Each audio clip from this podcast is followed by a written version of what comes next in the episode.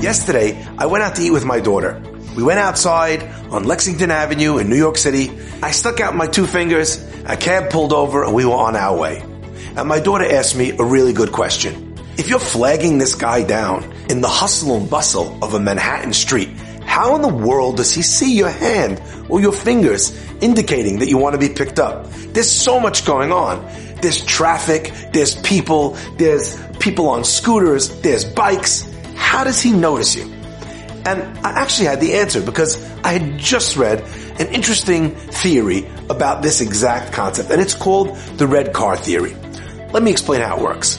If I ask you, how many red cars did you see this morning on your way to work, yeshiva, school, whatever? You might say, I don't know, two, three, not sure, right? But if I tell you, on your way home, pay attention.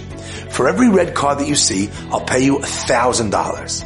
When you get home that night, you are absolutely sure how many red cars you saw.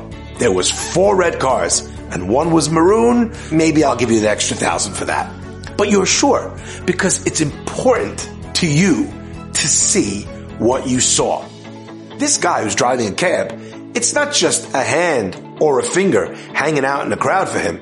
For him, that hand is so important, he has to see it. It's his very parnasah. It's what puts food on his table. It's what sends his kids to school.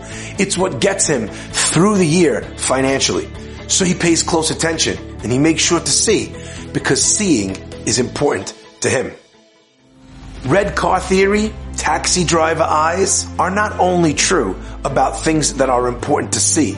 Our Chachamim and our Torah were very careful in explaining to us how important it was not to see certain things.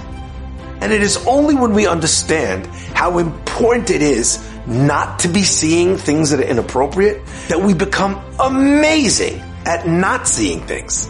The same way the guy who couldn't tell you what he saw but becomes an expert at seeing when he knows how valuable it is. In the exact opposite, when you know how valuable it is for you to not see, suddenly you become an expert at not seeing.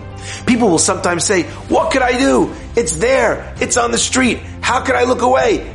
Focus on the value, on the schar, on the reward, on the danger, and suddenly you'll realize you have amazing control over what you cannot see.